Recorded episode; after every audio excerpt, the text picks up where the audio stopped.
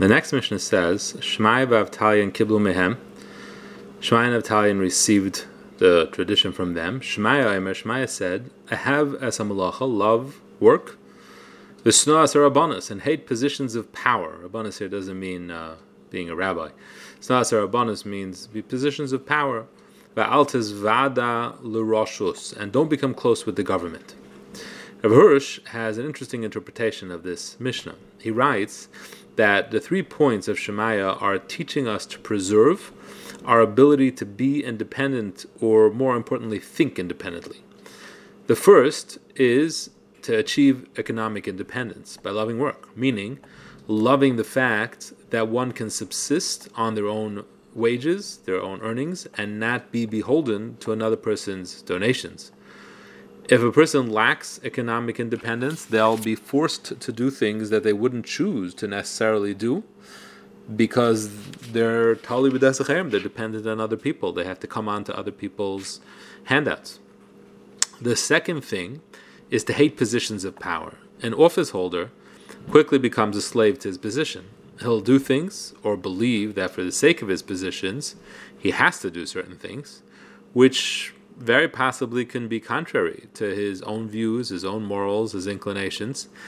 And it's simply because he's now been placed into a position of power that he kind of serves the power now, as if it was a thing for itself. And if he were free from the yoke of power, he'd be able to follow his own principles and philosophies of life.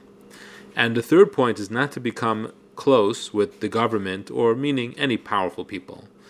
This kind of relationship is always one sided they use people for their own benefit.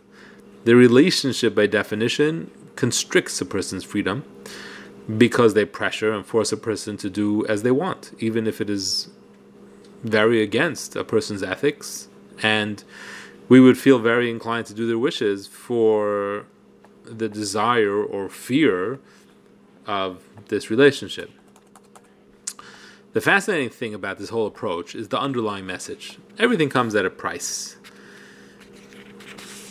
there's whether it's a person's own position of power, whether it's his influence through powerful friends and contacts, these things force a person to make choices all the time.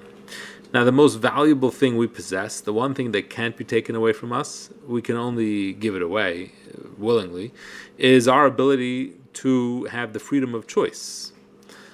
That Bechira Chofshis has to be guarded with all that we have because it's our ticket into Olam Haba. And putting ourselves in a position where we have given up some of our free choice is seriously compromising our Avodah Hashem. The Rambam writes in a letter that no one who gets involved in government, takes up a real position in the government, can truly serve Hashem because a person can't have two masters. He can either serve Hashem or he can serve the government.